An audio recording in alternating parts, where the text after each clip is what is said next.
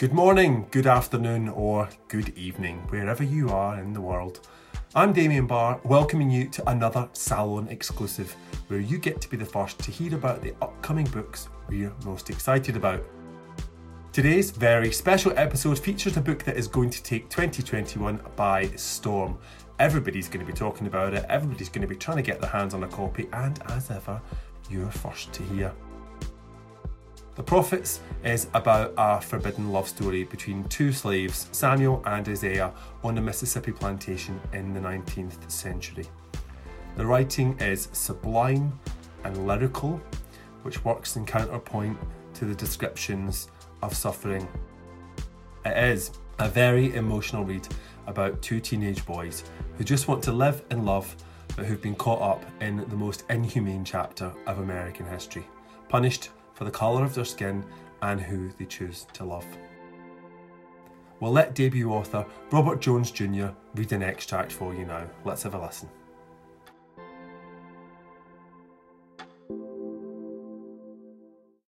Greetings, everyone. My name is Robert Jones Jr., and I'm very excited to be reading for you exclusively on Damien Barr's Literary Salon from my debut novel, The Prophets. The Prophets is my attempt to reinscribe into the cultural and historical narratives a figure that has been demeaned, ignored, or erased the black queer figure. And I do that by showcasing the love between two enslaved men on a plantation in the U.S. South in the mid 19th century, demonstrating how that love affects everyone witnessing it and bringing to light the lineage from which this love derives. It's a novel, yes, but it also feels like testimony because I often felt as though my hand was guided and my thoughts inhabited by the ancestors for whom I am writing. And in that spirit, I'd like to read an excerpt that takes a look at the love of Samuel and Isaiah, the main characters, and their fraught but enduring love. They were in the barn, and it was dark. Neither felt like lighting a torch or a lamp, so they just pushed out some hay and covered it with the piece cloth blanket Be Auntie had made them. And then they both lay down on their backs. Samuel exhaled, and Isaiah broke the quiet with, Yes, sir. And that hit Samuel's ear differently then. Not a caress exactly, but still gentle. His creases were moist, and he tried to hide them even from himself. It was a reflex. Meanwhile, Isaiah turned on his side to face Samuel, and all of his soft parts were open and free, tingling without shame. They looked at each other, and then they were each other, there, both of them, in the dark. All it took was a moment, so both of them understood how precious time was. Imagine having as much of it as you wanted to sing songs, or to wash in a glittering river beneath a lucid sun, arms open to hold your one, whose breath was now your breath. Inhale, exhale, same rhythm, same smile returned. Samuel didn't know he had the heat until he felt Isaiah's. Yes, recollections came in pieces, depending on what was trying to be recalled. They could come in shambles.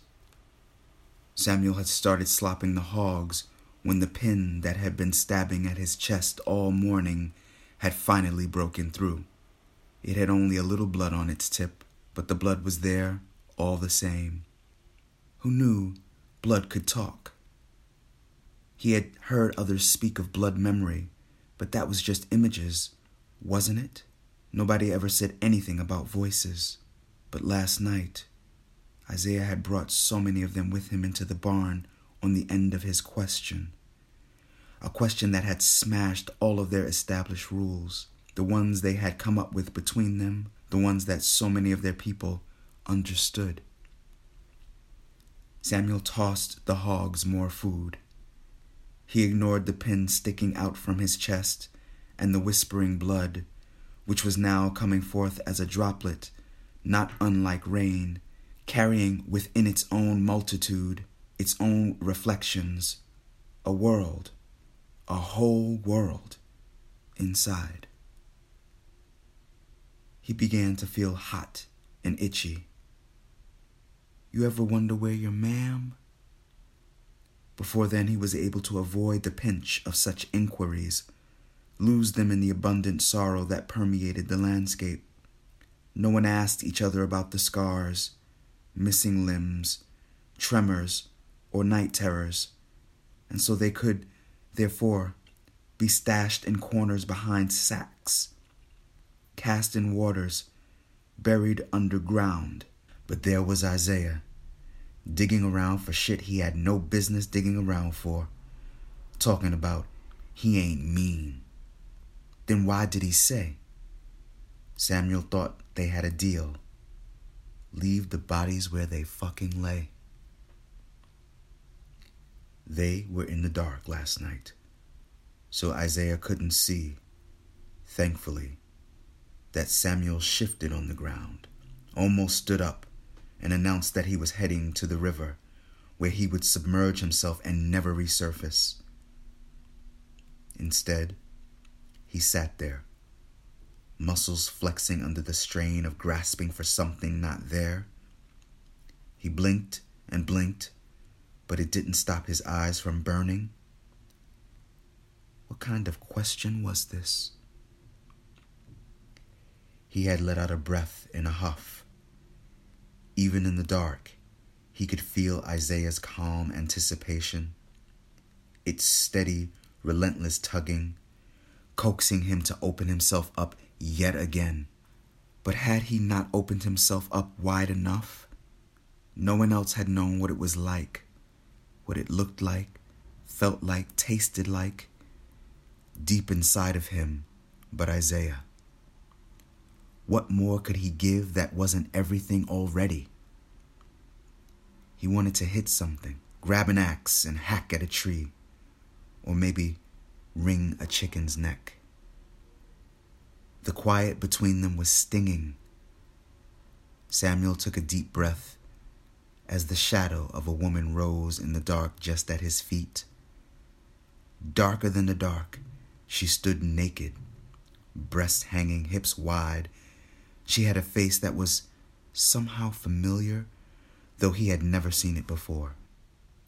Further, a shadow in the dark had made no sense. They were daytime denizens, and yet there she was, a black that made night jealous with eyes that were themselves questions. Could this be his mother, stirred up by Isaiah's broken pact? Did that mean he was a shadow, too? Suddenly, she pointed at him. Startled, he spoke suddenly. Maybe. No way to ever know. Maybe she made Isaiah speak too? As the hogs ate, Samuel tried to wipe the blood from the pin and remove it from his chest. He stopped when he heard a noise in the distance. He wasn't sure if it was the rustling of weeds or a yell. He looked toward the trees and he saw something. It looked like the shadow. It had come back in the morning light as a reminder. Conjured up by an inquiry, it would now roam everywhere he roamed because that is what he had heard mothers were supposed to do. Watch every move their child made until such time that the child was no longer a child, and it was then the former child's duty to create life and watch it bloom or watch it wither. Zay, come on over here and see this. Samuel pointed out toward the woods. Isaiah ran up beside Samuel. Ain't you going to apologize for what you said to me? I did that. You just ain't hear me. But look, there, that there, moving. The trees? Isaiah was quick with those words, distracted, wanting to discuss the other thing. No, no, that thing there. Don't know what. A shadow? Isaiah squinted and he saw a flutter. I, I don't. You saw it? Yeah, don't know what it is. Let's go see. And get whooped for being near the edge? Bah, Samuel said, but he also didn't budge. As they both peered into the edge, what had first been black became white as James the overseer emerged from the army of trees.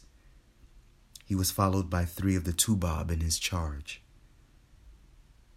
You think they found somebody? Samuel said, oddly relieved that it was James and not the shadow. They say you could tell by the ears, Isaiah replied, looking at James and his men. By how the bottom part hang, but I can't see from here. Maybe they just patrolling. Ain't it time for the call to the field? Uh huh. Neither of them moved as they watched the men work their way across bush and weed, still walking along the perimeter toward the cotton field, which stretched to the horizon and sometimes looked as though its clouds touched the ones in the sky. Empty began to show signs of life as other people emerged from their shacks to look the light in the face. Samuel and Isaiah waited to see who, if anyone, would acknowledge them. These days, only Maggie and a few others had kept them in their graces for some reason. The sound of the horn startled Isaiah. I ain't never gonna get used to that, he said. Samuel turned to him. If you right minded, you don't have to. Isaiah sucked his teeth. Oh, you happy here, Zay? Sometimes, Isaiah said, looking into Samuel's eyes. Remember the water? Samuel found himself smiling, even though he didn't want to. And one gotta think and not just do to be happy, Isaiah said, returning to the question Samuel asked. I reckon we should get to thinking then. The horn sounded again. Samuel looked toward the sound over by the field. His eyes narrowed. Then he felt Isaiah's hand on his back. Isaiah held it there, calm and steady, the heat from it not making things worse a moment which would pass too quickly and yet couldn't pass quickly enough. It was almost as if Isaiah were holding him up, pushing him forward, giving him something to lean on when the legs got a little weary. Still, Samuel said, not in the light. Still, Isaiah kept his hand there for a moment more. He then started to hum he would do that sometimes, while stroking Samuel's hair as they lay together in the dead of night, and that would make Samuel's sleep a bit easier. Samuel wore an expression that said, Enough now! But in his head, etched across his mind, in bright shining voice, was Isaiah soothing. He always a soothing thing.